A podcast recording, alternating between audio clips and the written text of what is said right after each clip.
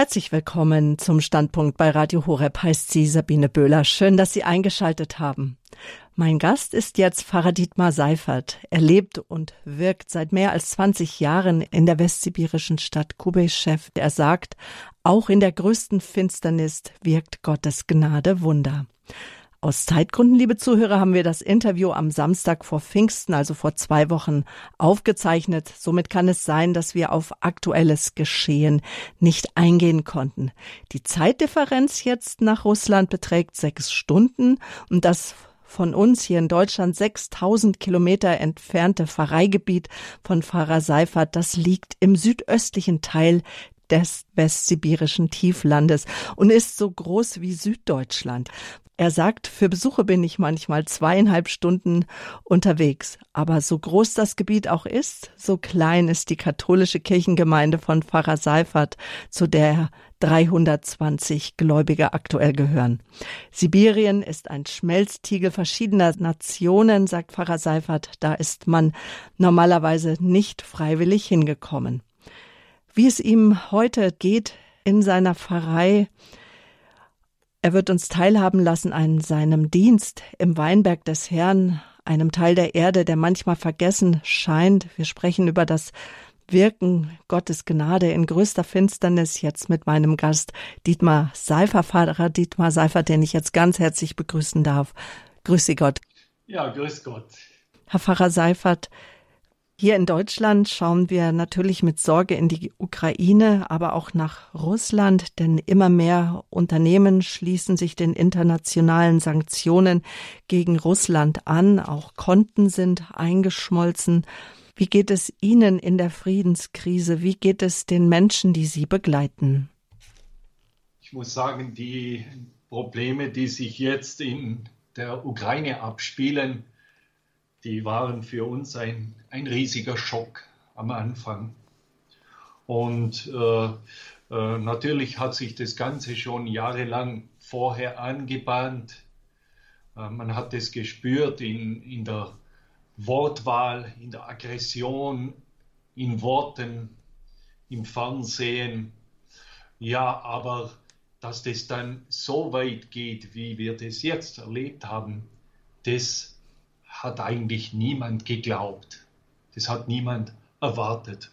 Und das Ganze hat auf uns alle äh, gewirkt wie eine Bombe. Ja? Also äh, die erste Zeit äh, kann ich von mir selber sagen, dass ich wie in einer Depression war. Ich habe also nachts konnte nicht mehr schlafen und, und äh, in dieser Zeit hat mich einfach nur der Glaube und mein Gebet über Wasser gehalten. Und wenn ich mit meinen Mitbrüdern im priesterlichen Dienst gesprochen habe, dann habe ich da ähnliche äh, Erfahrungen mitgeteilt bekommen. Ja. Sehr viele haben das so äh, dramatisch erlebt, wie ich selber auch. Ja, das war der Beginn. Und jetzt, äh, der Mensch gewöhnt sich irgendwo auch an äh, Herausforderungen, an schwierige Zeiten.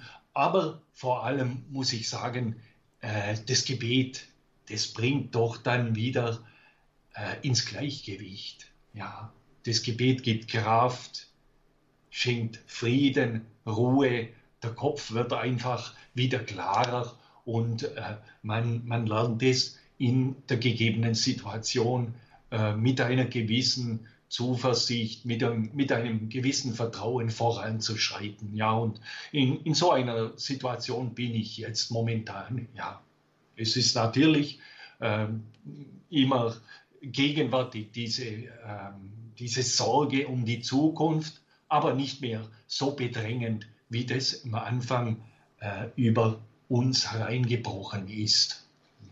Und wenn ich so höre, dass Sie sagen, der Mensch gewöhnt sich, dann sprechen wir jetzt mal von einer guten Gewohnheit, nämlich dass wir uns dann auch getragen wissen von Gott.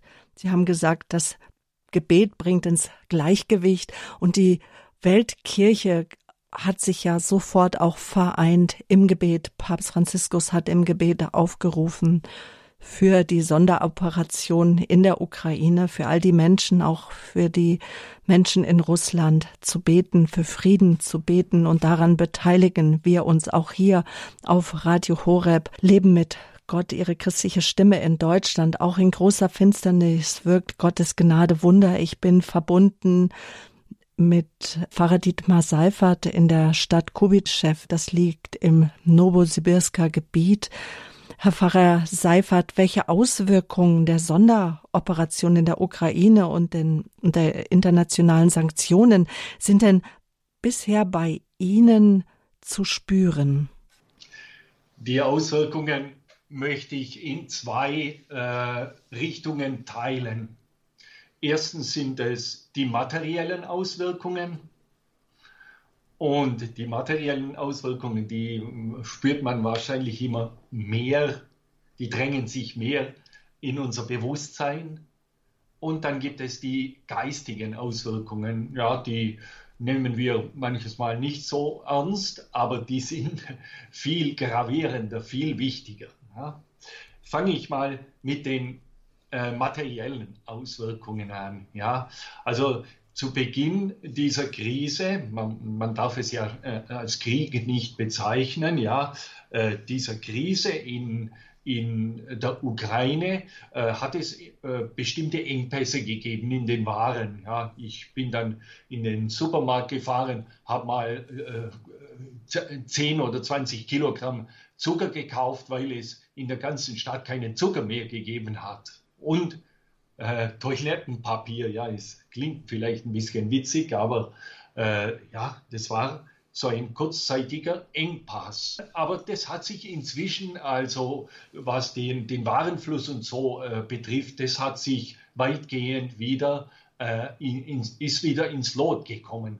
Was nicht ins Lot gekommen ist, das ist die, der gigantische Preisanstieg. Ich würde sagen, dass die äh, äh, Lebensmittel so um das Zweifache gewachsen sind, also doppelt so teuer ist das Ganze geworden wie jetzt. Dann eine andere Sache, das war auch eigentlich äh, im ersten Moment ein bisschen ein Schock. Äh, ich selber brauche ein Medikament, ja, das in Russland selber nicht hergestellt wird und plötzlich war das Medikament weg. Es ist nicht möglich gewesen, dieses Medikament zu bekommen. Ich habe dann ein bisschen habe ich noch Rücklage gehabt und dann habe ich dieses Medikament über äh, Bosnien-Herzegowina, über Freunde, habe ich das dann zugeschickt bekommen. Und da war die nächste Schwierigkeit. Ich wollte es eigentlich zuschicken lassen über meine Angehörigen, aber das war nicht möglich, weil die Post, es gibt ja keinen direkten Flugverkehr zwischen Deutschland und und Russland, ja, das ist also die, die Flug, Flugverbindung ist, ist äh, völlig abgebrochen und es war nicht möglich, durch meine Angehörigen das Medikament aus Deutschland zu schicken. Ja. Und äh, ja, ich möchte mal so sagen, in, in, in, Deutschland ist man ein bisschen so äh, verwöhnt, weil es geht alles einem immer so glatt. Ja, man kann planen, heute plant man so und man, man weiß, morgen wird das möglich sein. Aber in Russland sind die Menschen gewöhnt und äh, dass das einfach nicht so leicht ist. Ja, dass vieles, was heute möglich ist, morgen nicht möglich ist und dann muss man ständig nach irgendwelchen äh, Möglichkeiten suchen, äh, durchzukommen. Ja? Und äh, ja, vielleicht habe ich das inzwischen auch schon gelernt. Und, und jetzt äh, habe ich einfach, ja, dieses Medikament äh, kriege ich dann durch andere Wege. Ja? Und Noch jetzt sind Sie jemand, der einfach Verbindungen hat. Aber wie geht es der armen Bevölkerung, die diese Möglichkeiten nicht hat? Und gesundheitliche Versorgung, ist sie dann dadurch allgemein äh, ins Hintertreffen geraten? Wenn wir jetzt also, über die Auswirkungen eben der Krise sprechen, der Sonderoperation in der Ukraine, wie es offiziell genannt wird? Ja, also äh, die medizinische Versorgung in Russland ist ja nicht auf dieser hohen Ebene wie in, in äh, Deutschland. Und ja, die, die Menschen sind es auch gewohnt, dass, dass sie nicht so gut versorgt sind. Äh, ich habe jetzt in der Hinsicht nicht äh, gehört, dass da besondere äh, Probleme aufgetreten sind. Ja, mhm. also da, da, ist mir bisher noch nichts bekannt, dass mhm. jetzt die medizinische äh, Versorgung einen, einen starken Einbruch erleidet. Also wir sind noch bei den materiellen Auswirkungen der Krise. Mhm. Ja, da, da möchte ich noch das, äh, die Probleme in den, äh, in den Banken an, erwähnen. Ja, äh, da gibt es sehr starke Sanktionen, die jetzt eigentlich auch erst richtig zu wirken beginnen. Ja, es, es funktionieren keine Überweisungen mehr aus Europa. Ja, da bin ich also dann schon sehr betroffen gewesen. Drei mhm. Monate lang konnte ich keine Spenden äh, aus Europa bekommen. Und als Folge musste ich dann meine soziale äh, Arbeit einschränken, ja, weil, weil ich es einfach äh, nicht finanzieren konnte. Inzwischen, ja, wie ich schon gesagt habe, man findet irgendeinen Weg, dann doch durchzukommen. Ja, und wir haben jetzt wieder einen anderen Weg gefunden, äh, äh, dass die Finanzierung aus äh, Deutschland nicht äh, ähm, abgebrochen ist. Ja. Und Sie einfach Ihre wichtige Arbeit vor Ort weiterführen können? Die materiellen Auswirkungen, ja, ist gerade der, der Preisanstieg und äh, auf der anderen Seite äh, kommt es doch zu Schließungen von Firmen, äh, ist äh, vor allem die äh, europäischen Firmen ziehen sich zurück vom russischen Markt. Ja, da habe ich heute äh, gehört von einer Firma, schwedische Firma, die jetzt so eine Mittel, Mittelstandsfirma, 200, 300 Beschäftigte, die dann einfach zumacht und die verkaufen das dann an äh, russische Firmen und dann ähm, so hat man mir gesagt, dann fallen sofort die Standards. Ja, also die, die äh, Leute bekommen, werden dann schlechter bezahlt. Es werden ausgestellt Leute, ja, und das ist vor allem in den größeren Städten, ist es zu spüren. Bei mir jetzt hier in Kuibyschew ist es nicht so zu merken, aber in größeren Städten ist es ein Problem. Das ist eigentlich erstaunlich, muss ich sagen. Ja, äh, zuerst war es so große auch Angst in, äh, bei den Leuten zu spüren. Aber ich kann sagen, jetzt bei uns in der Stadt ist es eigentlich relativ äh, ruhig so jetzt. Äh, ja, manchmal spürt man ein bisschen eine negative Reaktion, aber, aber ansonsten ist es ruhig. Die Leute äh, haben nicht so, äh, so das Bewusstsein, ja, dass da äh, jetzt was besonders Schlimmes vor sich geht. Und wie wirkt das auf Sie, dass so kein Bewusstsein dafür da ist? Wie deuten Sie das? Wissen Sie, das, äh, das hört sich äh, vielleicht für jemand aus Deutschland hört sich das äh, missverständlich an oder kann Kopfschütteln hervorrufen, aber der Informationsstand ist ein ganz anderer mhm. hier. Mhm. Ja. Und man versteht die Menschen, ja. Und es ist ich denke ja, vielleicht ist das das, das, äh, das Wichtigste. Wenn man die Menschen liebt, ja, und das kann ich sagen, ich liebe die Menschen hier. Äh, ich äh, arbeite hier seit 20 Jahren in der Pfarrei. Ich kenne, ähm, ich kenne die Situation inzwischen gut. Ich kenne äh, die Probleme der Menschen. Ich weiß, warum sie so denken, warum sie so handeln. Und äh, wenn man die Menschen liebt, ja, dann, dann versteht man das. Dann urteilt man nicht. Äh, dann, äh, dann, dann versteht man einfach. Ja. Und äh, so, ist, so ist die Situation bei mir jetzt. Ja. Am Anfang ist mir das schwerer gefallen. Äh, da habe ich versucht auch einzuwirken ein bisschen, ja, aber äh, ich habe dann einfach gemerkt, nein, das äh, führt zu nichts. Das führt zu nichts, ist auch äh, gefährlich, ja. Ja, die geistliche Situation, das ist äh, natürlich ein, ein trauriges, äh, ein trauriges Kapitel, muss ich sagen, weil äh, es ist ein sehr großes Empören in unserer Bevölkerung zu spüren, Äh, es werden die alten Gräben aufgerissen, ja, der, äh, der böse Westen und äh, das gute Russland. Und äh, in Deutschland ist es ja genau umgekehrt, da ist das böse Russland und der, gut, äh, das gute, der gute Westen. Äh, und ja, das, das beängstigt schon, ja, muss ich sagen. Und es ist am Anfang habe ich große Angst gehabt, dass so ein ganz starker Hass aufkommt. Ein ganz starker Hass. Und das war eigentlich meine Hauptarbeit, ja, die ich am Anfang äh, gelei äh, geleistet habe. Versucht habe, einfach die Menschen zum Frieden, zum, äh, zum, zum Verzeihen hinzuführen. Ja, die Menschen, dass sie, dass sie äh, dass sie der Friede selber in, in ihre eigene Herzen zuerst suchen, dass sie sich nicht zum Urteilen, zur Aggression in Worten und Gedanken hinreißen lassen. Ja? Und ja, äh, das war also die, die Hauptaufgabe am Anfang, die ich, äh, die ich gesehen habe für meine in, in, meinem, in meinem kleinen Kreis, in dem ich wirken kann. Und kommt denn diese Botschaft an, die Friedensbotschaft, die Gedanken zum Frieden? Ah, schauen Sie mal, es, es ist ja so, äh, sehr viele sind unmittelbar von dem äh, Konflikt betroffen. es sind äh, aus unserer Pfarrei Leute, die, wo der Mann im, in dem im Gebiet ist, also in der Ukraine und dort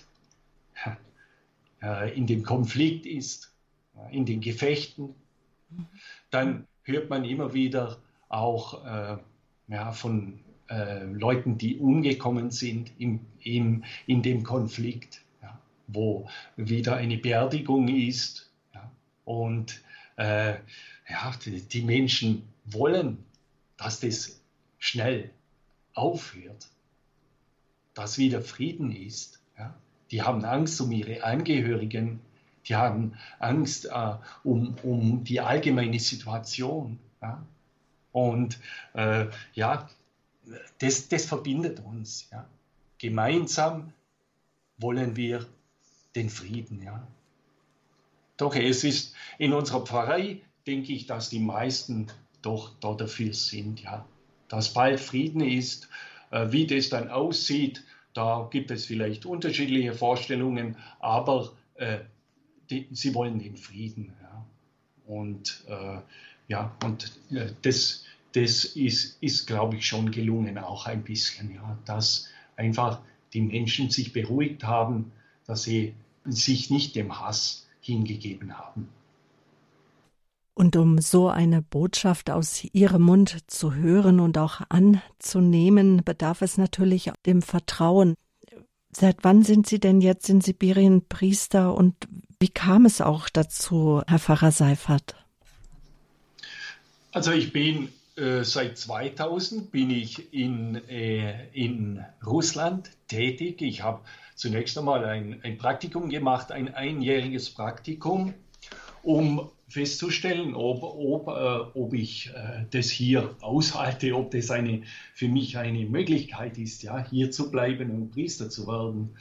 Ja, also wie das gegangen ist, ja, da muss ich wirklich auch dem lieben Gott und der Mutter Gottes äh, danken, weil äh, ich habe eigentlich nicht mehr damit äh, gerechnet und wollte eigentlich gar nicht Priester werden und auch habe nicht über Russland äh, nachgedacht. Und bei einer Wallfahrt nach Medjugorje ist, habe ich einfach so einen Anruf, so ein Zeichen bekommen. Ja, und das Zeichen, das ist natürlich sehr persönlich, das äh, kann man nicht so einfach äh, sagen. Ja, das spürt nur derjenige, der das wirklich auch überlebt. Ja, und, und der, der das durchlebt, sagen wir so. Ja. Und der, der spürt, aha, da, da bin ich gerufen, ja. Und das war also bei mir, 1998 war das so. Und ja, äh, man kann sagen, ja, manches Mal verwechselt man ja auch den eigenen Vogel mit dem Heiligen Geist, wie es so schön heißt. Aber äh, ja, ich habe dann einfach auch gebetet, habe hab gesagt, lieber Gott, ja, also wenn, wenn es dein Weg ist, dann bitte ich dich, führ mich weiter, zeig mir, ob, ob das richtig ist. Und wenn nicht, dann äh, lass mich das bald erkennen. Ja, und äh, ich habe ihn natürlich auch unter den Schutz vom geistlichen Vater, von einer geistlichen Führung dann gestellt. Und äh, die haben also alle das bestätigt, ja.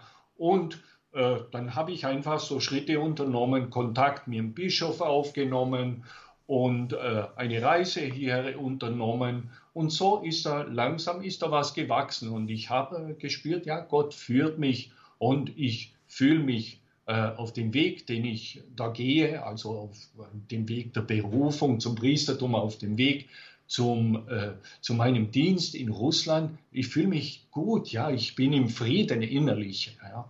Man muss so sagen, ich habe als Programmierer in, in München gearbeitet und äh, in der Zeit habe ich, hab ich gespürt, ja, das ist nicht mein Weg. Ja, nur für die materiellen äh, Dinge zu leben. Äh, ich habe mich leer gefühlt. Und als diese, äh, dieser Anruf dann gekommen ist äh, bei der Wallfahrt, war ich, war ich überglücklich. Ja.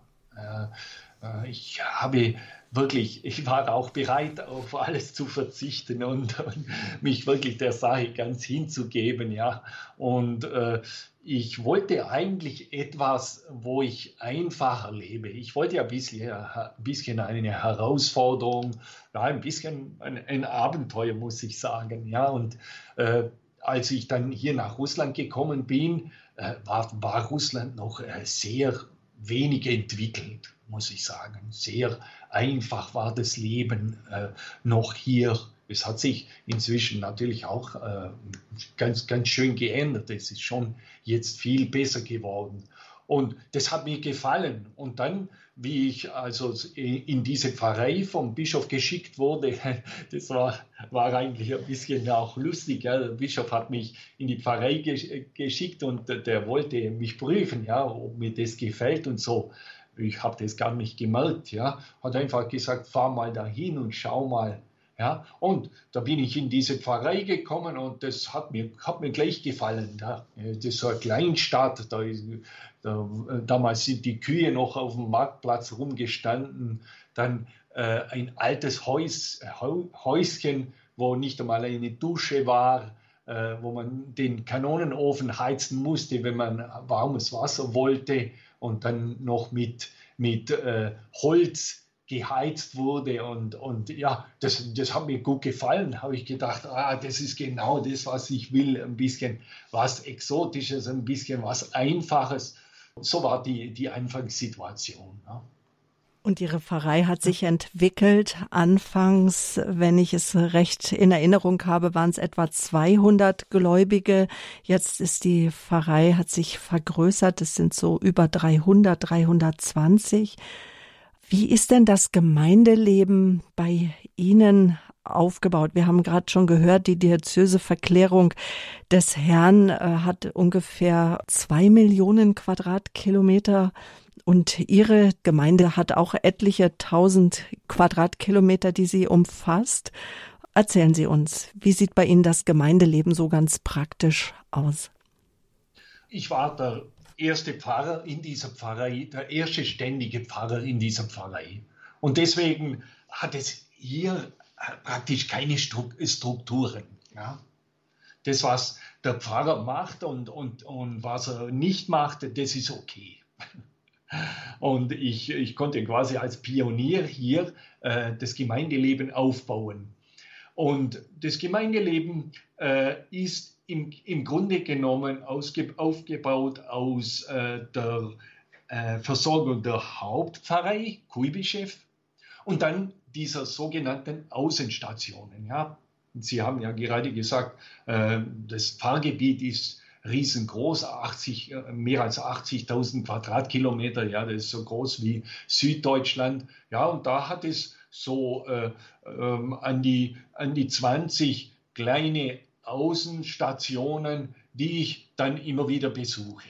Ja, und äh, so äh, zweimal, ein, zweimal in der Woche fahre ich also auf so eine Außenstation. Ja, das ist ein wichtiger Teil von meiner Pastora meinem pastoralen Dienst.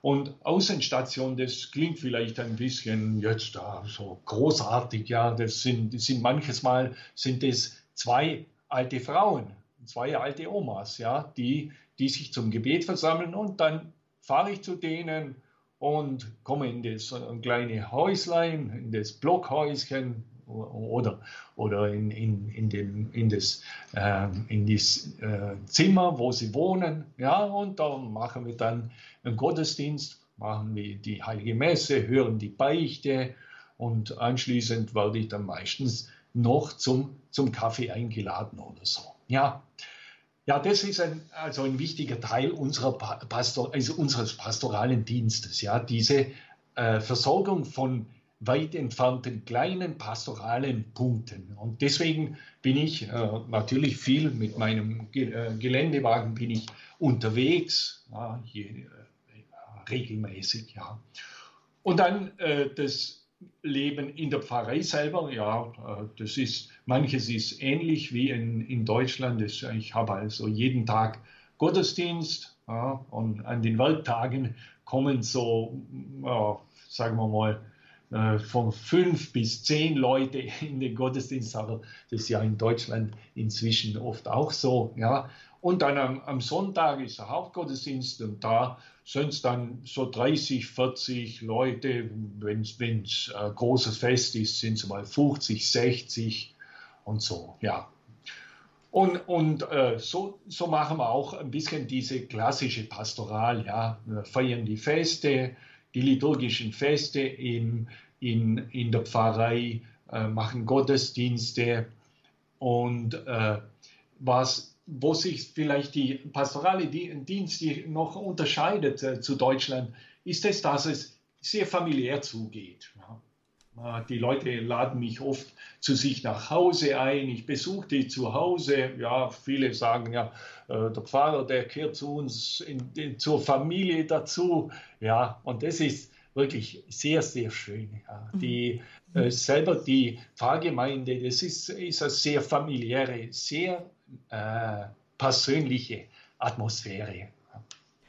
Sagen Sie uns noch einmal etwas zum Stellenwert der katholischen Kirche innerhalb Russlands, denn die meisten Menschen gehören der russisch-orthodoxen Kirche an. Die Katholiken, das beträgt ungefähr knapp ein Prozent, also verschwindend wenig. Da könnte man ja denken, ach, die paar Katholiken, die es gibt, konvertieren vielleicht auch oder wechseln einfach die Gemeinschaft, werden auch russisch-orthodox oder russisch-orthodoxe Christen fühlen sich hingezogen zu Rom, zum katholischen Glauben. Wie ist das?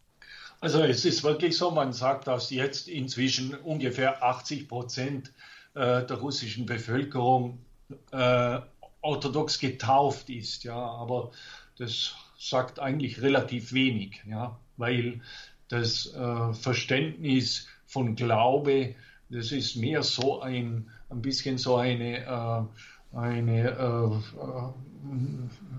für die Nationalität, das ist so ein Nationalgefühl, ja, wenn du Russe bist, musst du dich halt noch orthodox taufen lassen, ja, mhm. aber das, das, heißt nicht, dass, dass der äh, das dann praktiziert, dass er da was versteht von seinem Glauben. Äh, äh, der, der, Glaube wird wenig praktiziert, sehr wenig. Ja, sogar an den allergrößten Festen, wenn da vielleicht ein, zwei Prozent der Bevölkerung, der getauften Bevölkerung äh, zum Gottesdienst geht, ja, dann ist es, äh, spricht es schon auch Bände. Ja? Also der, der Glaube ist hier weniger so eine Frage der Überzeugung als mehr so ein bisschen für, für wegen des Nationalbewusstseins gehört es mit dazu.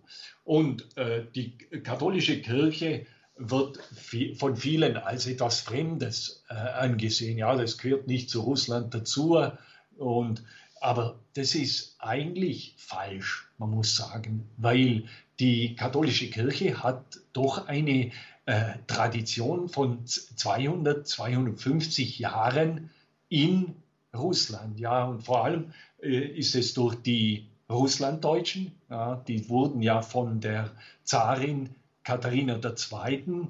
Äh, nach Russland ge, äh, geholt durch verschiedene Privilegien, um Russland also zu bebauen, ja, äh, die Wolga-Republik zu bebauen und äh, quasi auch ihre Erfahrung in der äh, Landwirtschaft nach Russland einzubringen. Ja, und die, die haben damals die Religionsfreiheit bekommen, äh, die haben ihre Kirchen gebaut und äh, das war doch äh, äh ein, ein, beträchtlicher Teil von Menschen. Es waren, die sind ja dann von Stalin, sind die aus der Wolga-Republik bei Ausbruch des Krieges, Zweiten Weltkrieges, sind die verfrachtet worden nach Sibirien und, und Kasachstan und noch sonst wohin. Und äh, das waren doch zwei Millionen, ja, diese äh, Russlanddeutschen. Und die, äh, die gehören, ja, man kann ja nicht sagen, dass die jetzt kein Teil von Russland sind. Und dann auch die, die Polen, sehr viele Polenstämmige gibt es hier, äh, Menschen, die also auch äh, meistens äh, dann über, zwangsweise übergesiedelt worden sind, die auch einfach zu, zu Russland dazugehören und die aber ihre katholischen Glauben bewahrt haben, ihre Identität als polnische Nationalität bewahrt haben und e, eben ihren Glauben. Und auch aus dem, äh, aus dem Baltikum, diese Republiken, wo es ja doch äh, katholische Leute auch gibt, viele, und die, die sind innerhalb von Russland, sind die ja umgesiedelt, umgewandert und haben ihren Glauben bewahrt. Und deswegen ist die, die katholische Kirche ein kleiner Teil von Russland, aber ein wichtiger Teil, ja, denke ich. Wir müssen aufeinander weiterhin zugehen. Wir müssen offen bleiben füreinander. Wir müssen einander verzeihen. Ja. Wir müssen äh, versuchen, in der ganzen Welt, müssen wir versuchen, im Westen und im Osten irgendwie äh, miteinander ins Gespräch, im Gespräch zu bleiben und einander nicht zu verurteilen. Ja. Das, das denke ich, das, das äh, ist jetzt die, die größte Herausforderung in, in geistiger Hinsicht für die Menschen hier, dass sie sich nicht verschließen und dass sie auch nicht in die Ecke der Anklage äh, sich zurückziehen ja, und auf sich selber zurückziehen, so wie in der Sowjetunion sich wieder abzukapseln und zu sagen, wir machen unser, unseren, äh, unser Leben, unser, wir bauen unsere Welt auf und ihr tut, was ihr wollt im Westen. Ja. Das sagt Pfarrer Dietmar Seifer, Priester in der westsibirischen Stadt Kubeschew. Er ist uns zugeschaltet. Wir zeichnen das Gespräch gerade auf, jetzt am Samstag vor Pfingsten, also zwei Wochen bevor es ausgestrahlt wird. Einfach aus Termingründen. Somit kann es sein, dass manch aktuelles Geschehen nicht benannt wird. Wir wollen gleich weitersprechen darüber, wie es den Menschen geht, gerade jetzt in der Friedenskrise, wie, wie sie leben, was sie in besonderer Weise brauchen und auch wie wir sie unterstützen können. Also gleich geht's weiter hier im Standpunkt und wir hören von Gottes Wirken, auch in größter Finsternis wirkt Gottes Gnade Wunder. So hat es Pfarrer Dietmar Seifert im Laufe der letzten 20 Jahre immer wieder erlebt.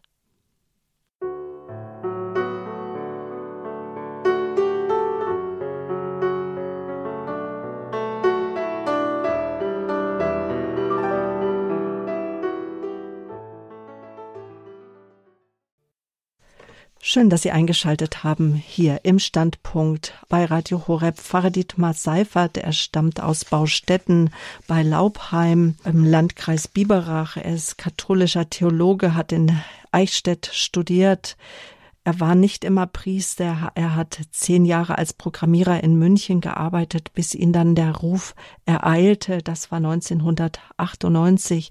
2000 kam er dann nach Russland zum Praktikum, hat seine Liebe zum Land sozusagen, hat sich in sein Herz gepflanzt.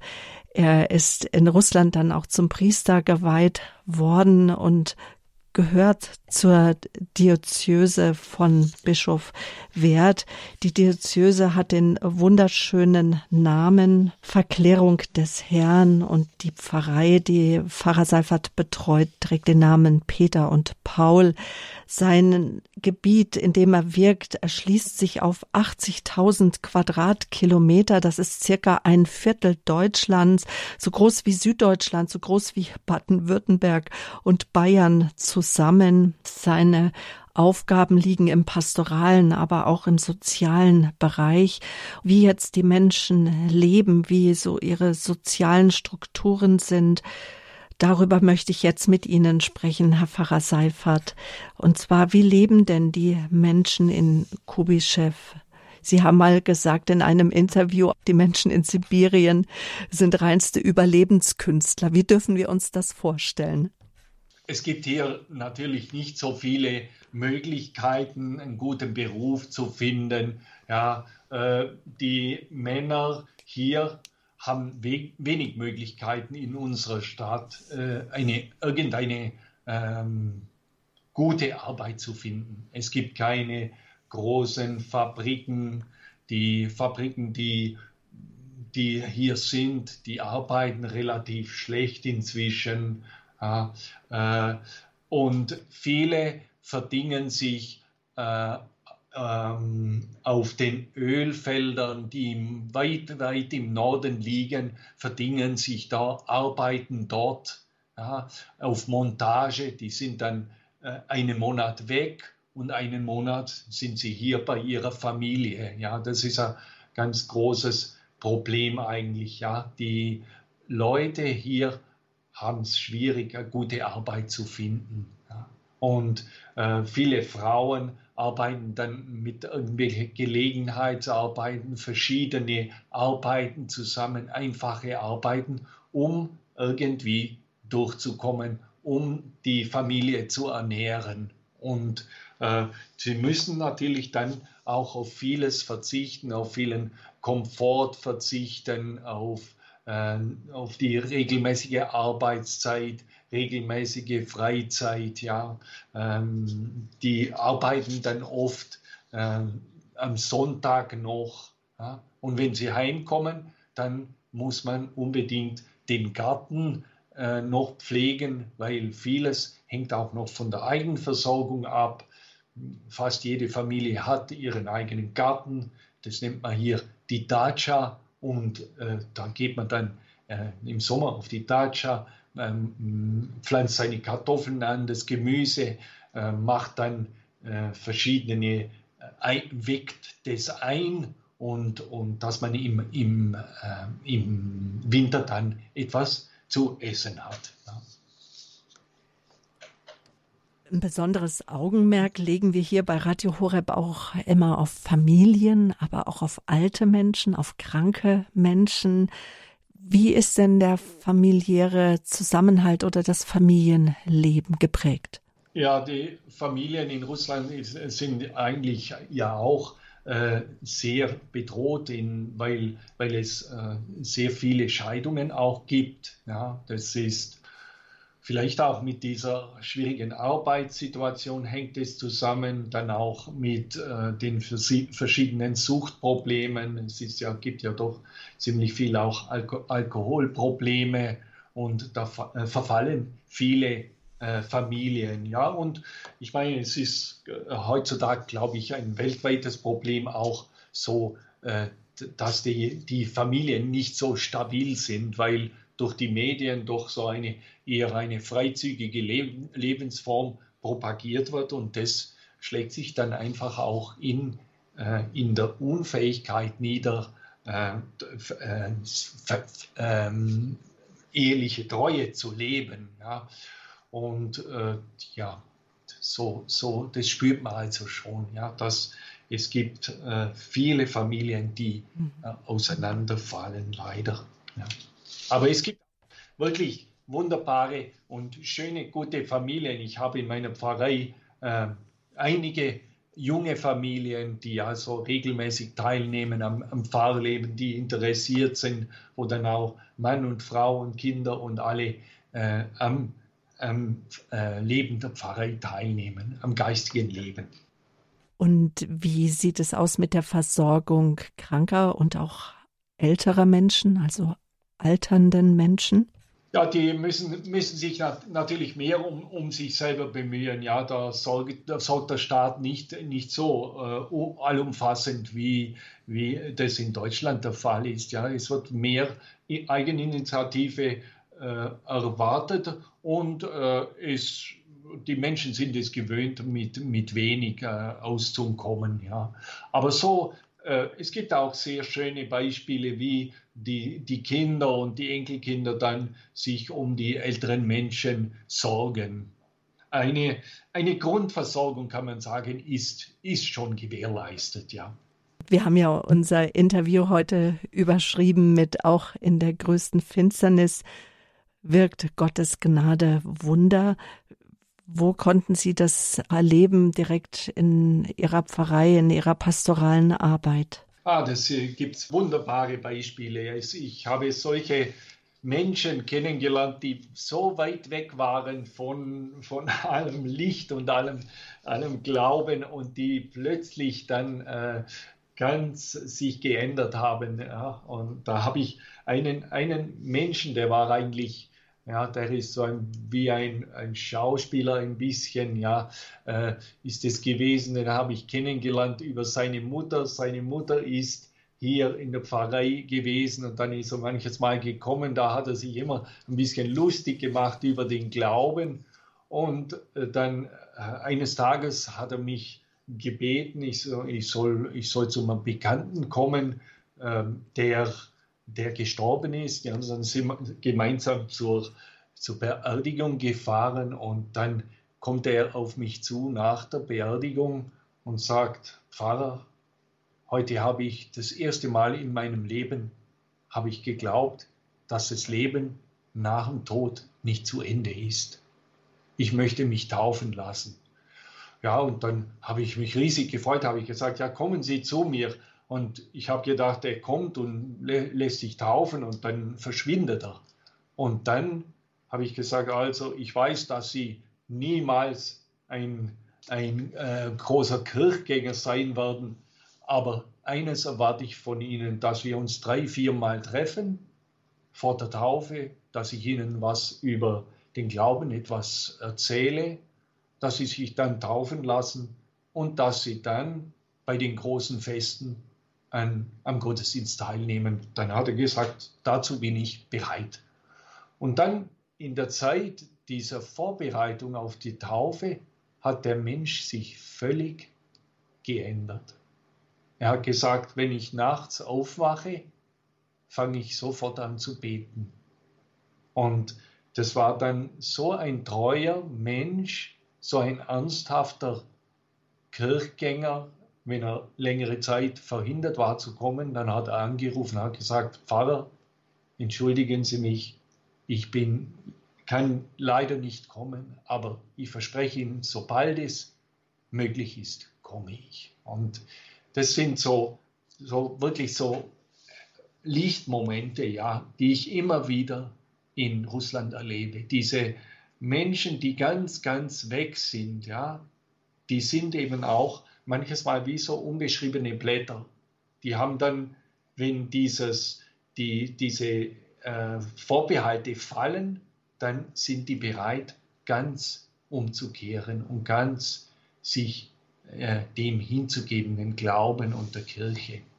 Und seine sonstige Familie, ist sie eher im orthodoxen Glauben sozialisiert oder orthodox getauft oder auch katholisch getauft?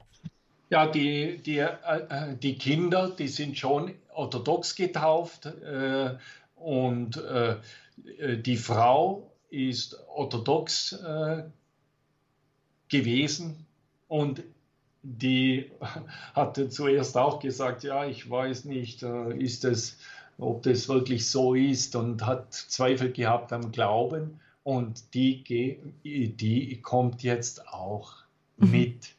In die Kirche regelmäßig, hat plötzlich auch wirklich den Glauben gefunden. Und solche, solche wunderbaren Beispiele ja, von Menschen, wo, wo man einfach spürt, ja, der Heilige Geist wirkt. Der wirkt auch in, in schwierigen Zeiten, unter Umständen, wo man es überhaupt nicht erwartet. Ja, da habe ich noch, noch ein Beispiel. Habe ich, äh, ich äh, bin früher ins Gefängnis gegangen, ja, habe da so äh, ein bisschen äh, Katechese gemacht äh, mit den Gefangenen, ja, habe mich mit, mit ihnen getroffen oder einfach ihnen zugehört. Und da war ein Gefangener bei denen, ja, der ist in, ins Gefängnis gekommen, weil er, ja, da war, das ist die typische Situation auf den Dörfern, da, da trinkt man und dann, dann gibt es eine Schlägerei, das gehört eigentlich zu jedem Fest fast, fast mit dazu.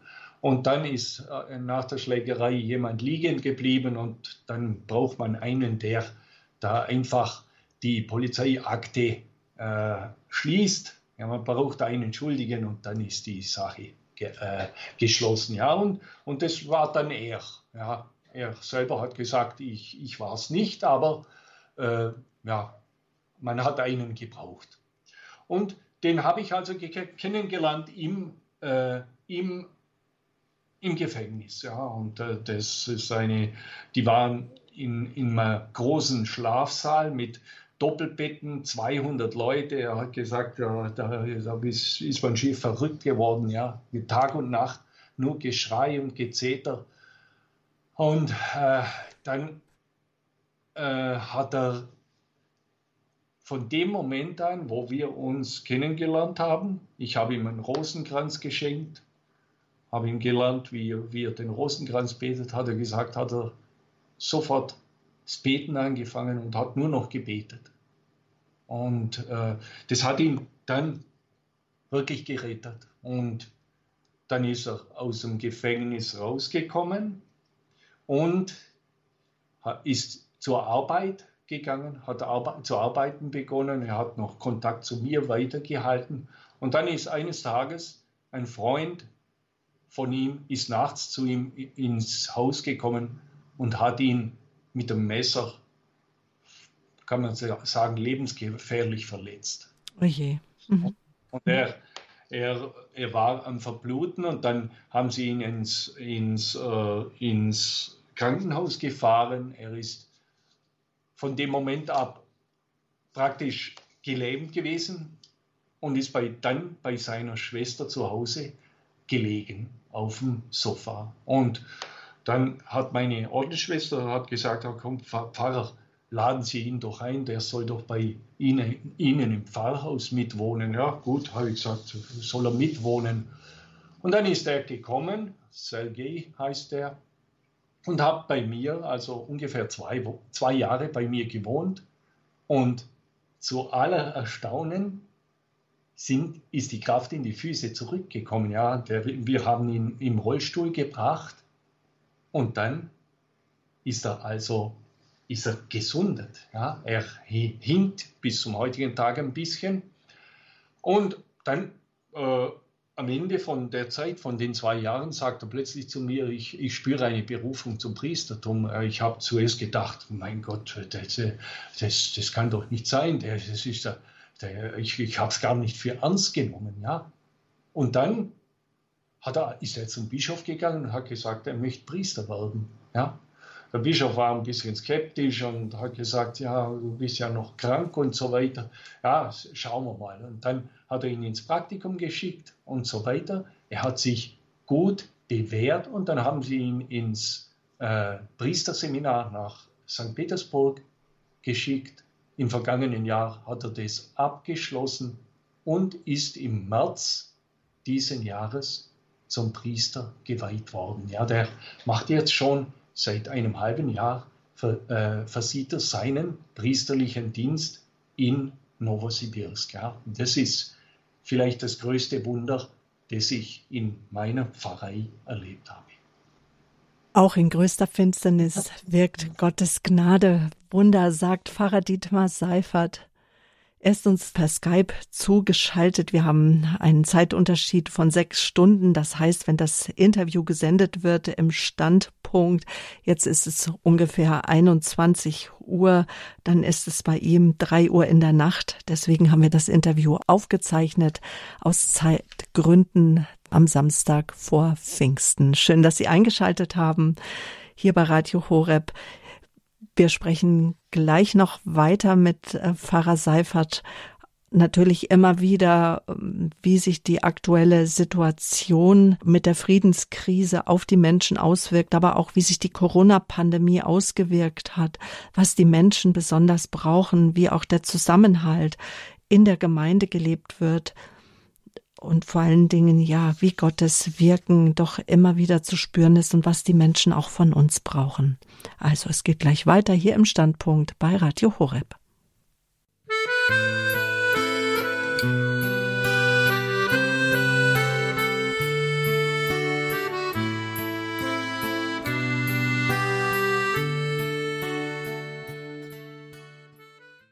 Aus der sibirischen Stadt Kubischew das liegt 350 Kilometer westlich von Novosibirsk, ist uns jetzt Pfarrer Dietmar Seifert zugeschaltet per Skype. Manchmal ist die Verbindung nicht so gut, das bitte ich ganz sehr zu entschuldigen. Er lebt und wirkt in Sibirien. Das hat nur etwa 38 Millionen Einwohner, also 2,9 Menschen pro Quadratmeter. Zum Vergleich in Deutschland teilen sich im Schnitt 231 Einwohner einen Quadratkilometer. In Sibirien wohnen die meisten Menschen im Süden und im Südwesten, in den größeren Städten, die unmittelbar sozusagen an der transsibirischen Eisenbahn noch angebunden sind. Pfarrer Seifert, Sie sind jetzt seit etwa 22 Jahren in Kubischew. Sie haben gesagt, Sie haben gleich eine Liebe auch zu den Menschen entwickelt, als Sie auch Ihr Praktikum dort in Sibirien gemacht haben. Und das ist auch zu hören äh, aus ihrem Reden, wie sie von den Menschen reden, von den Begebenheiten reden. Immer wieder ist das Leben geprägt von Höhen und Tiefen. Sie sagen, die Menschen in Sibirien sind reinste Überlebenskünstler. Und so liegt doch die Frage nicht fern, wie hat Ihre Pfarrei, wie haben die Menschen in Ihrer Stadt, in Ihrer Umgebung, ja, wie wurde denn die Corona-Pandemie verkraftet oder welche Auswirkungen hat denn die Pandemie vielleicht heute noch? Also, die, die Corona-Pandemie ist hier eigentlich fast nicht mehr spürbar. Das wird nicht mehr wahrgenommen. Und äh, äh, selber, mh, hm, als das Ganze losging mit, dieser, mit diesem Virus, ähm, wurde die Pfarrei praktisch geschlossen, ein halbes Jahr. Ja, da konnten wir keine Gottesdienste durchführen. Und dann haben wir langsam im Freien mit Gottesdiensten wieder begonnen. Ja, da, da ist, ist schon einiges weggebrochen. Dann aber, das sind interessant, es hat, es hat wirklich auch seine guten Seiten gehabt. Ja, ich habe dann die Gottesdienste, habe ich einfach über den Computer, äh, über das Smartphone übertragen, habe äh, Gebete über, Skype, über, nicht über Skype, über Zoom begonnen zu halten und das trägt bis zum heutigen Tag Früchte. Ja? Bei uns ist, ist ja das, äh, das Problem, dass äh, die Leute in der Hauptgemeinde, die können jeden Tag am Gottesdienst teilnehmen, aber die Filialen, ähm, die können einmal im, im Monat. Mhm. Damit wir ein Gespür bekommen, die Gemeinde insgesamt hat so um die 300, 320 Gemeindemitglieder und in der Hauptpfarrei in Peter und Paul sind es wie viele? Ja, ungefähr 100, 150. Das heißt, über die Hälfte ist in den Außenbezirken, in den kleineren Gruppen, in den Hauskreisen. Ja, genau. Mhm. Oder familienverbunden könnte man sicherlich auch sagen. Ah, das beantwortet schon eine Frage, die mir auch auf den Lippen lag, nämlich wie sie die Menschen erreichen und welche Rolle auch die sozialen Medien spielen. Also eine große Rolle, so wie bei uns auch, das wurde auch bei uns in Deutschland als ein völlig neues Medium entdeckt, die, äh, gerade das Internet, äh, wo auch Kurse abgehalten werden, Treffen abgehalten werden jetzt via Internet, meist über die Plattform Zoom. Mhm.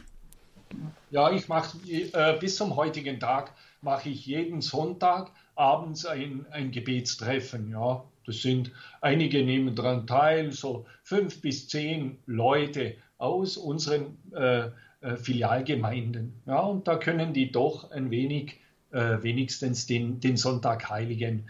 Schauen Sie, das, das habe ich, das hab ich äh, in meinem Leben immer erfahren. Ja, alles was im Leben geschieht, äh, hat auch eine gute Seite. Ja, wir äh, unterstreichen immer das, das Böse, das Schlechte, aber es, es ist einfach, wenn man mit Gott lebt und äh, mit äh, Gottes Augen auf die Wirklichkeit schaut, dann muss man immer sagen, Gott kann auf krummen Zeilen gerade schreiben und kann aus was scheinbar furchtbar Schlechtem dann etwas Gutes daraus werden lassen. Und so war es bei der Pandemie. Wir haben, als die Pandemie losging, haben wir sofort begonnen äh, zu beten und zu fasten. Wir haben eine Gruppe von, das war damals eine Gruppe von 80 Leuten, die haben täglich gebetet, bestimmte Gebete gesprochen und gefastet um den Frieden in, äh, um, um, äh, die, ähm, um, um das Ende dieser Pandemie. Ja? Und das hat die Gemeinde dann auch irgendwie zusammengeschweißt. Und ich kann sagen, dass aus unserer Gemeinde kein einziger Mensch gestorben ist. Und äh, es waren, es war, es ist erkrankt, zweimal erkrankt gewesen, ist ein 89-jähriger äh, äh, Mensch und andere. Ältere Menschen sind krank gewesen, haben den Virus gehabt und niemand ist gestorben. Also ich führe es auch mit darauf zurück, weil äh, das Gebet und Fasten, das kann Wunder wirken. Ja? Und, und so haben wir es auch mit dieser Krise jetzt, äh, mit dieser Ukraine-Krise. Wir, wir beten und fasten.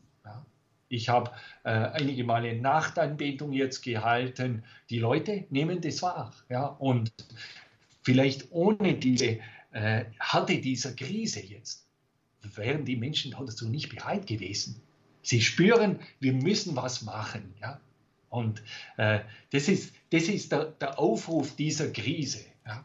Weil äh, äh, alle verfallen jetzt wieder in diese alten Schema, Schemata. Ja? Das sind die Bösen, wir sind die Guten, äh, die machen alles falsch, wir machen alles richtig. Das bringt überhaupt nichts. Jeder muss bei sich selber anfangen. Wir müssen selber wieder umkehren, ja? weil wir sind gegenseitig miteinander verbunden. Unser, unser Glaube ist ja eigentlich aufgebaut auf der, auf der Stellvertretung. Jesus Christus ist für uns stellvertretend am Kreuz gestorben. Ja? Und wer Christus nachfolgt, der geht immer auch in die Stellvertreterrolle. Er bittet für andere. Er bittet um Verzeihung für andere. Und das ist wirksam. Das ist das eigentlich das Herz unseres Glaubens. Und deswegen ist, sind diese Krisen, sind Aufrufe an jeden von uns, selber bei sich anzufangen, den Glauben ernster zu nehmen, stellvertretend für andere zu beten und zu fasten. Und dann geschehen Wunder. Ja. Aber vom, äh, vom, von der Mutlosigkeit, von der Hoffnungslosigkeit, vom, vom, äh, vom äh, Anklagen, da wird überhaupt nichts besser. Ja. Und äh, vielleicht hat Gott uns äh, diese, diese Krisen auch zugelassen, da, da, damit wir das wieder lernen. Ja, dass wir lernen, einfach wieder ganz zu ihm zurückzukommen und zu sagen, ja, in dieser Situation, wo Worte nicht mehr möglich sind, müssen Taten folgen. Wir müssen lernen, wieder auf die Knie zu gehen. Wir müssen lernen, wieder zu beten. Wir müssen lernen, die alten Mittel einzusetzen, die, die alten biblischen Mittel, die wir vielleicht äh, vergessen haben, ja, in unserem etwas bürgerlichen Christentum, ja, wo man, wo man so die, die eigene Bequemlichkeit dann auch mit, mit dem Glauben einfach leicht vereinigt, ja, wenn es nur nicht nichts kostet sozusagen, wenn es nur nicht schwierig ist, ja. Und äh, diese Krisen, die rufen uns auf, anzufangen, ernst zu machen mit dem Glauben. Und ich kann sagen, dass das hier in der Pfarrei teilweise geschieht bei uns. Die Menschen machen ernst mit dem Glauben. Die spüren, hier hilft nur noch das Gebet. Da kann nur, nur der liebe Gott, ja, mhm. wie man so altmodisch früher gesagt hat, da kann nur der liebe Gott helfen. Ja, und, und Gott hilft. Ja. Eben haben Sie mir schon erzählt, dass der orthodoxe Glaube eher ein Nationalgefühl ist, also dass 80 Prozent der Menschen in Russland orthodox getauft sind, aber in die Gottesdienste, und das erfüllt sie mit Schmerz, daher haben sie es uns auch erzählt, gehen etwa ein bis zwei Prozent. Haben Sie denn schon das Gefühl, das ist ja immer so, man schmeißt einen Stein in das Wasser und, der, und es entsteht eine Welle und diese Welle dehnt sich aus. Sie haben gesagt, wir müssen, ähm, wir müssen zu, äh, lernen, zurückzukommen zum Wesentlichen, zum Gebet, zum Fasten, auf die Knie gehen. Haben Sie das Gefühl, es gibt schon Auswirkungen hinein in die Welt?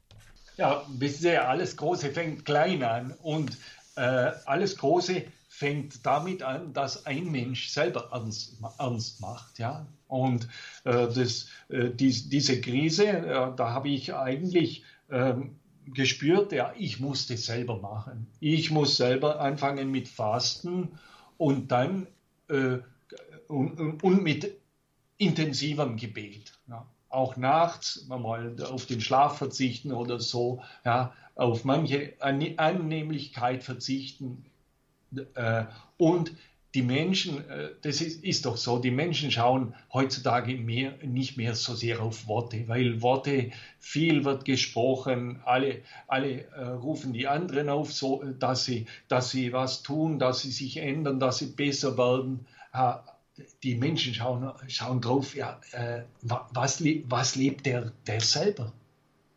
Und ich als, als Priester muss vor, vorangehen. Ich muss das selber vorleben. Ich muss da selber dran glauben. Wenn ich nicht dran glauben würde, dass wirklich durch, durch äh, Fasten und Gebet Kriege verhindert werden können, wenn ich das selber nicht glaube, ja, dann, dann verkaufe ich den Leuten eine Ideologie. Ja? Und ich glaube das. Ich glaube daran und versuche das zu leben. Und dann ziehen die Menschen mit. Und, und das ist in unserer Pfarrei so. Ja? Wir, heute ist der, den ganzen Tag ist Anbetung bei mir in der Pfarrei. Den ganzen Tag. Und ich mache jetzt immer bei, immer wenn ein Fest ist, wenn ich weiß, die Leute haben, haben frei, sie sind nicht in der Arbeit, mache ich von morgens bis abends Anbetung. Und die Leute kommen. Heute, äh, ich, ich, teile es dann so auf in, in Stundenzyklen. Also immer eine Stunde kommt ein Mensch, äh, setze morgens früh das Allerheiligste aus und immer eine Stunde kommt ein Mensch und, und betet an und dann rufe ich die an, ich frage, kommst du, machst du es oder äh, sende dann auch über, über die sozialen Netze einen Aufruf äh, auf und die Leute sagen dann, ja, ich komme von dem und dem zu der und der Zeit und so weiter. Ja, und und äh, ja, also da spüre ich schon, dass sich was ändert. Ich spüre es, dass diese beiden Krisen zu einer Intensiv Intensivierung und größeren Ernsthaftigkeit im geistlichen Leben geführt haben. Und jetzt, wo wir das auch wissen hier bei Radio Horeb, auch wenn wir jetzt nicht über Radio Maria so direkt miteinander verbunden sind durch Radio Maria Außenstationen in Russland, wissen wir aber dennoch, Pfarrer Seifert, Sie sind ja auch regelmäßig bei uns ähm, mittags zu Gast, beten mit uns den Angelus, erzählen uns aus ihrer Gemeinde. So wissen wir uns dennoch jetzt noch mehr mit ihnen verbunden und in diesem umspannenden Netz des Gebetes, des Hinwendens zur Eucharistie, des gemeinsamen Eucharistiefeierns. Ich stelle mir immer vor, wie viele tausend Menschen jetzt in dieser Minute irgendwo auf der Welt, selbst wenn es bei mir tiefe Nacht ist, jetzt Eucharistie feiern, die Kraftquelle unseres Glaubens gelebt wird Anbetung, Gebet, Fasten, Beichte, die Sakramente. Etwas, womit wir uns, worüber wir uns sehr viel Gedanken machen in Deutschland, wie der Glaube weitergetragen werden kann durch Glaubenskurse wie zum Beispiel Alpha-Kurse oder dergleichen, weil wir sagen, Deutschland ist Missionsland geworden. So wie ich Sie höre, Russland ist auch ein Missionsland. Welche Bedeutung spielt denn die Mission in Ihrer Pfarrei, die Nachfolge, die Jüngerschaft und auch anderen Menschen von Jesus Christus zu erzählen? Wie ist da die Mentalität in Russland? Äh, das Wort Mission ist äh, in Russland nicht, äh, nicht so ähm, passend, kann man sagen, ja, weil immer ein bisschen der, der Vorwurf an uns gerichtet ist, dass wir Proselytismus betreiben, ja, dass wir den äh, orthodoxen der orthodoxen Kirche ihre Gläubigen abspenstig machen, ja. Äh, deswegen von Mission hm, zu reden, hat, hat diesen Beigeschmack. Das haben die ersten, ersten Jahre, wie ich hier war, habe ich das auch lernen müssen. Ja, da, das, die, die, in Russland verbindet man das ein bisschen mit den amerikanischen Missionaren, ja, die da kommen und dann äh, die Leute einfach äh, um sich versammeln. Ja, wir haben ja eine ganz andere Aufgabe hier. Wir bauen auf dem auf, was an katholischer Tradition vorhanden ist.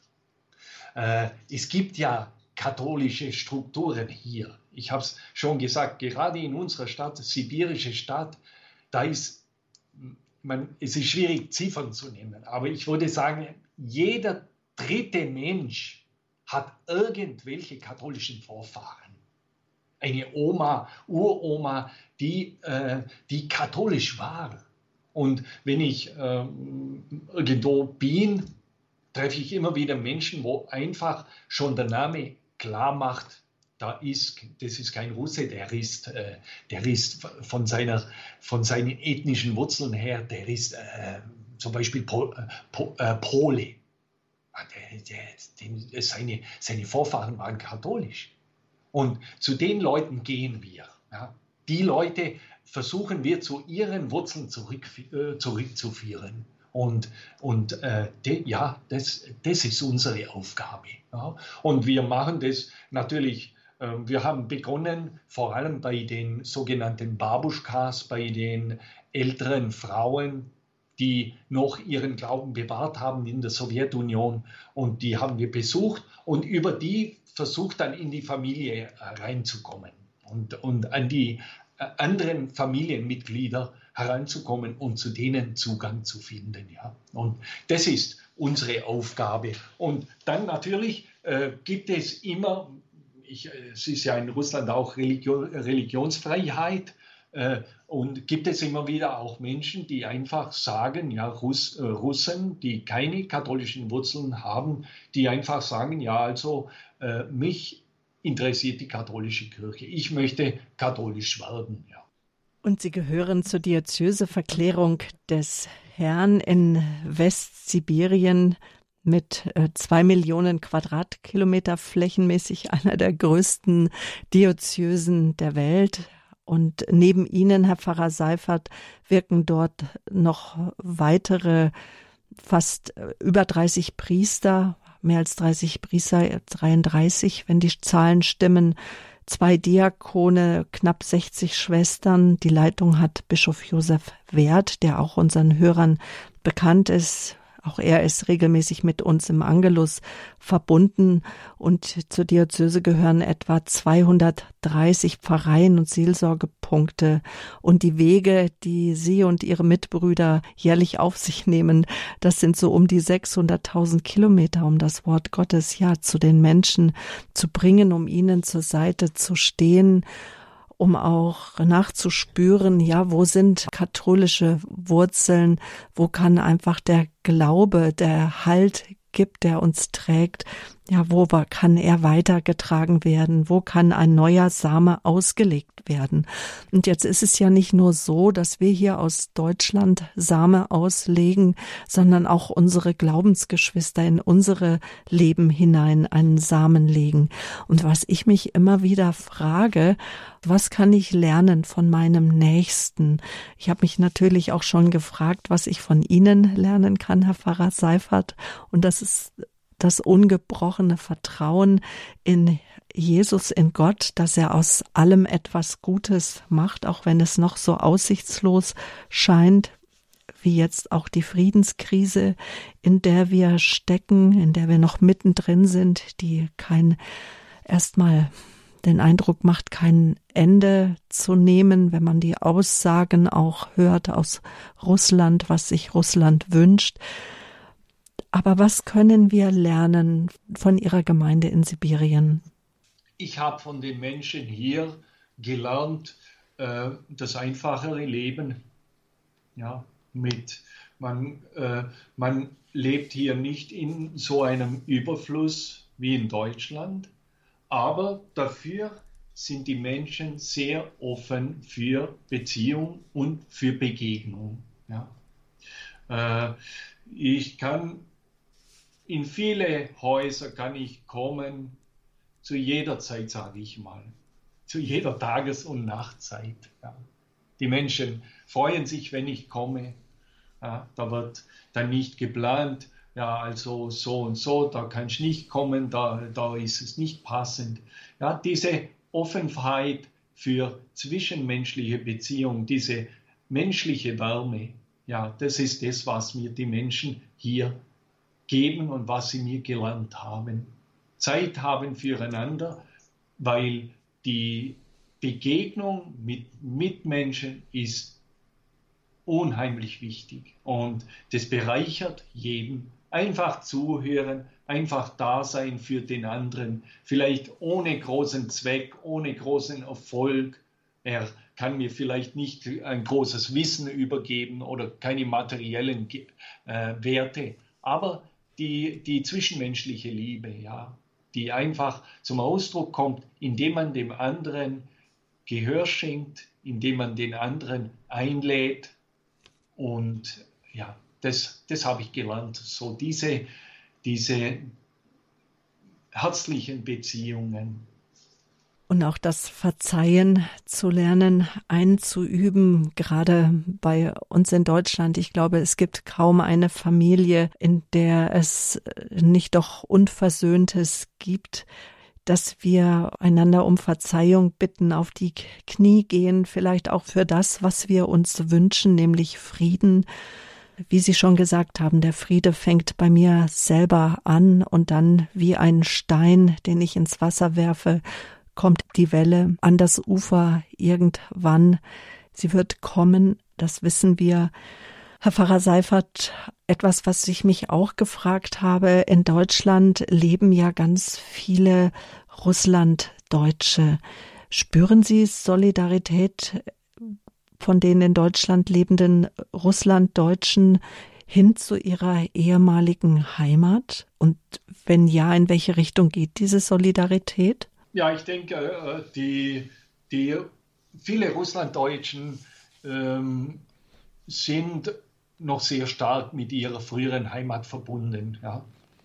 Und sie haben sich äh, das Denken bewahrt, so wie es in, in Russland äh, sie gewohnt waren. Und auch das Leben weitgehend geht für sie in, in Deutschland so weiter wie in in, äh, wie, wie es in Russland war. Und, und das ist auch in Bezug auf diese Krise. Ja, ich denke, dass viele äh, so denken, wie, wie man hier in Russland denkt. Ja, also das habe ich schon mhm. äh, durchgehört. Und wahrscheinlich äh, sind die, die Russlanddeutschen in, in Deutschland mehr auch äh, im, im Kontakt untereinander und weniger so mit mit der, mit der deutschen Bevölkerung, ja. Mithilfe von Radio Maria und jetzt auch mit diesem Interview zu Ihnen möchten wir ja auch ein Netz spannen, ein Netz der Solidarität, ein Netz des Mitgehens, der Barmherzigkeit. Wir beten unermittlich auch für den Frieden, für die Bekehrung der Herzen. Welche Art der Unterstützung brauchen die Menschen in Russland, in Sibirien von uns?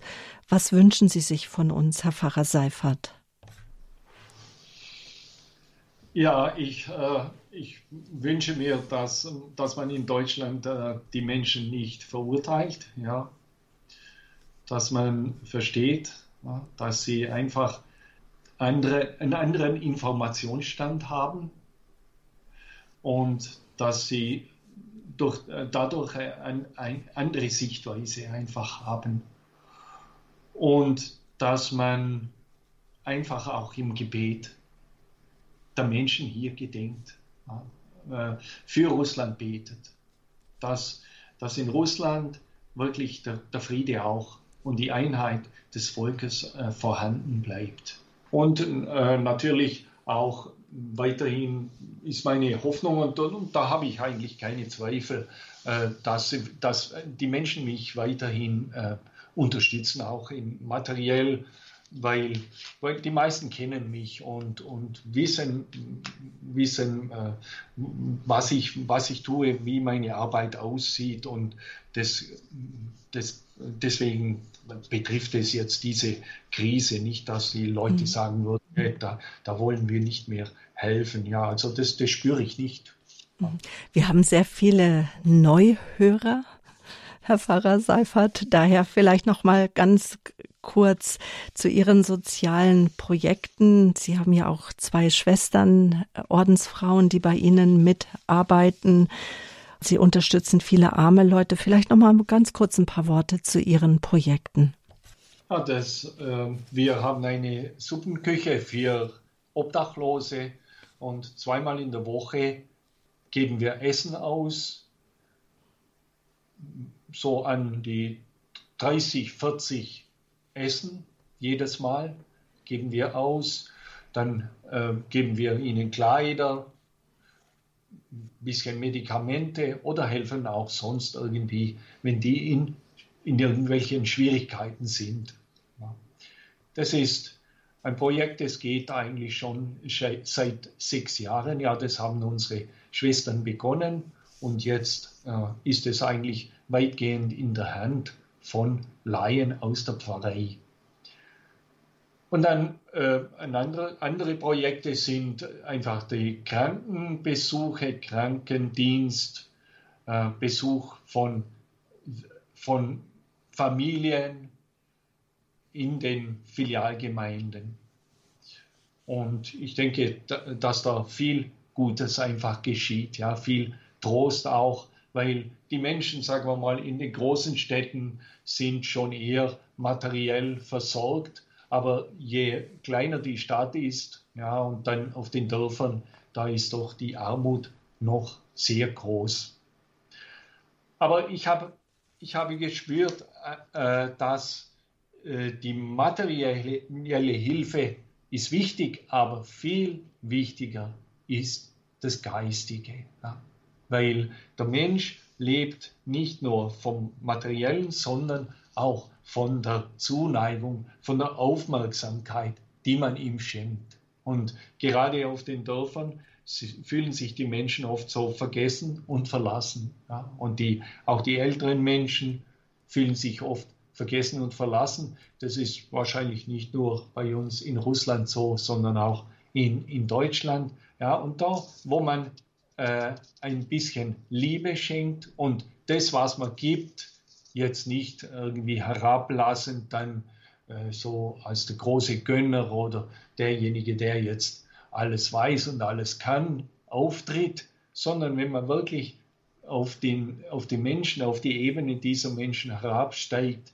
wenn man ihnen ihre Würde wieder zurückgibt, wenn man sie schätzt und die guten Seiten von ihnen erkennt das ist, glaube ich, noch viel, viel wichtiger. Und da heilen dann nicht nur die, die äußeren Wunden, die, die körperlichen, sondern die seelischen Wunden im Menschen, weil, Liebe braucht jeder Mensch in erster Linie, ja. Und das ist das, was wir den Menschen äh, schenken sollen.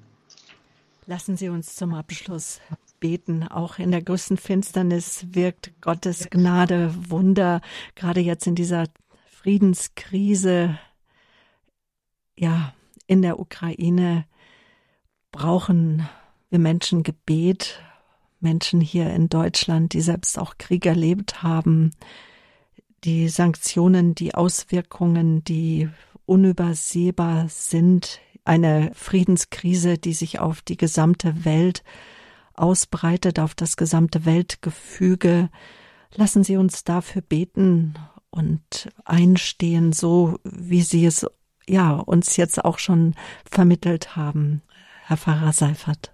Herr Jesus Christus, du bist der Friedensfürst. Ja, wir kommen zu dir in dieser schweren Zeit und rufen deinen heiligen Namen an, denn du bist der Herr, du bist der König, du bist der König des Friedens. Wir danken dir für alles Gute, das du uns immer wieder schenkst. Lass uns nie vergessen, dass du so viel Gutes auch für uns tust, dass du uns immer wieder annimmst, ja, auch wenn wir deine Kinder oft streiten untereinander, wenn wir uns gegenseitig die nötige Liebe und Achtung versagen. Vergib uns, Herr, dass wir den Krieg in unserem Herzen tragen, dass wir einander, ähm, einander nicht lieben. Vergib uns allen Streit, allen Hass, alle Aggression in unseren Herzen, in unseren Gedanken. Heile uns von allem, aller Zwietracht, allem Hass. Wir übergeben dir alle Völker, wo, die jetzt in Unfrieden sind. Besonders übergeben wir dir das russische Volk, das ukrainische Volk, Herr Jesus, ich bitte dich, dass du jetzt mit deiner Mutter, der Königin des Friedens, beim Vater für uns bittest und den Frieden er, erflehst. Und dass du viele Menschen zum Gebet, zum Fasten führst, damit bald wieder Friede und Eintracht und gegenseitiges Verständnis und Vergebung vorherrschen. Durch Christus, unseren Herrn. Amen. Amen. Und so segne und schütze, heilige und befreie alle Zuhörerinnen und Zuhörer und das ganze Radio Horeb, der dreifaltige Gott, der Vater, der Sohn und der Heilige Geist. Amen. Ein ganz herzliches Dankeschön an Pfarrer Dietmar Seifert, danke auch für Ihre Gastfreundschaft, die ich nämlich auch in Anspruch nehmen durfte, zwar nur telefonisch, aber zu sehr später Stunde wegen der Zeitverschiebung. Aber leben wir das einfach, die Willkommenskultur, das Füreinander einstehen. Wenn Sie gerne Kontakt aufnehmen möchten mit Herrn Pfarrer Seifert über seine Arbeit, regelmäßig informiert werden möchten, er verschickt regelmäßig auch äh, Briefe zu den Festtagen hauptsächlich, dann gehen Sie gerne auf unsere Homepage auf www.horeb.org oder rufen Sie beim Radio Horeb Hörerservice an. Da ist die Telefonnummer 08328 921 110. Die Sendung haben wir aufgezeichnet am Samstag vor Pfingsten aus Zeitgründen. Wir haben eine Zeitverschiebung von sechs Stunden. Bei Pfarrer Seifert wäre es jetzt mitten in der Nacht. Terminlich ging es nicht anders als vor Pfingsten aufzuzeichnen. Wenn wir jetzt über Aktuelles nicht gesprochen haben, verzeihen Sie uns das bitte. Ich möchte Sie noch hinweisen auf die nächste Standpunktsendung am kommenden Sonntag. Dann ist nämlich die Bundesvorsitzende der Aktion Lebensrecht für alle, der Alpha Cornelia Kaminski bei uns zu Gast. Alarmstufe Rot, Lebensrecht unter der Ampel, nämlich Lebensrechtler sehen Rot für unser höchstes Gut, das Leben und für die Aktion Leben stellt der Koalitionsvertrag der Ampelregierung eine Bedrohung für das Menschenrecht auf Leben dar. Ob Aufweichung des Embryonenschutzgesetzes, Werbung für Abtreibung, ja flächendeckende Versorgung mit Abtreibungseinrichtungen oder Neuregelungen des assistierten Suizids, was auf Ärzte, Eltern und Lebensrechtsbewegungen etc. in Deutschland zukommt. Darüber sprechen wir mit der Alpha-Bundesvorsitzenden Cornelia Kaminski am nächsten Sonntag und dazu begrüßt sie dann herzlich Anjuta Engert. Mein Name ist Sabine Böhler. Ich freue mich ganz sehr, dass wir im Gebet immer miteinander verbunden sind, wir uns als Hörerfamilie sehen und verstehen, dass wir solidarisch füreinander eintreten. Danke auch für Ihr Gebet, für die Radio Maria Weltfamilie, für Radio Horeb und auch Ihre Spenden, Ihre Gaben, ohne die wir Programme wie diese nicht möglich machen könnten. Mein Name ist Sabine Böhler. Ich wünsche Ihnen noch einen guten, gesegneten Abend, eine erholsame Nacht.